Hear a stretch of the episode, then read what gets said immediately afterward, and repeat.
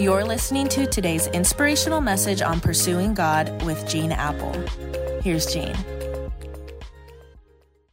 Happy Monday. I'm thrilled you've joined me here today as we kick off a new podcast series asking one of the most difficult questions of life by looking at maybe one of the most famous people in history. Um, this guy has had major motion pictures made about him. He's made the cover, cover of Time magazine. I think you could maybe argue outside of Jesus, this individual is the single most influential human being to ever live. In fact, three of the world's major religions, uh, Christianity, Islam, and Judaism, all cite this man as the one who brought their divinely inspired moral code. So, who is he? Well, apparently, he's a guy who looked a heck of a lot like Charlton Heston. And if that doesn't give it away for you, then I'll, I'll just let you know that over the next several weeks, I want to take an up close and personal look at the life of Moses. And we're going to ask a question we've all wrestled with, and many of you are wrestling with right now. And it's, it's where's God? Where is he? Because that's what you want to know when you're wounded by some of the pain life throws at you, or when you're in a difficult time of waiting and there just doesn't seem to be any satisfying answers. Or maybe when you're navigating enormous change or you're in a dry spell and it feels like you're in a desert.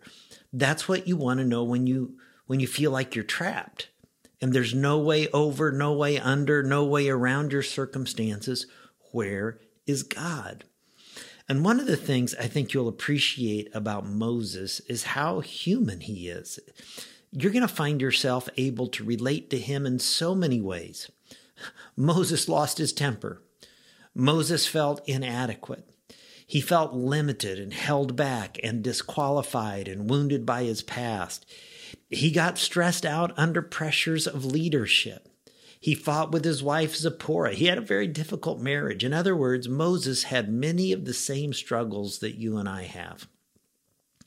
Over 20 years ago, DreamWorks Motion Pictures made an epic animated version of the story of Moses. It's called The Prince of Egypt. And when they were making it, I was invited to be a part of a team of about 15 Christian leaders to sit down with the studio head, Jeffrey Katzenberg. A couple of different times we did this and give like biblical input and feedback on the movie so that they didn't unknowingly offend Christian audiences.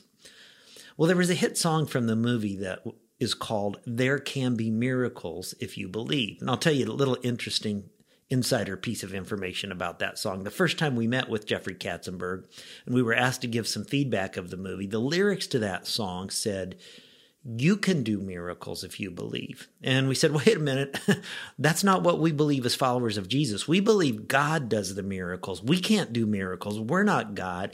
He's the one who does the miracles. And so they changed the lyrics from, You can do miracles to There can be miracles if you believe. As Moses and the Israelites were making their way through the wilderness, God makes this audacious claim to Moses. God says in Exodus 34:10, he says, "Listen, I'm making a covenant with you in the presence of all your people.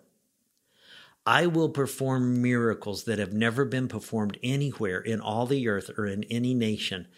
and all the people around you will see the power of the Lord, the awesome power I will display for you. And friends, I just want you to know that's my hope and prayer for us in this podcast series in the days and weeks ahead. That as you get to know Moses, you will start to see the God of miracles better, and that you will begin to experience some in your own life as you trust Him more. Let's pray. God, I thank you for the life of this uh, incredible man who also was human and made mistakes and so much like us, but who trusted you. And God, I know there's a lot of people right now in seasons of their life who wonder, where are you? And do you care? And are you there? And I pray that they'll believe you and that in your time and in your way, they'll see breakthroughs and miracles that only you can bring. And I ask it in Jesus' name. Amen. Hey, look forward to catching you back here tomorrow.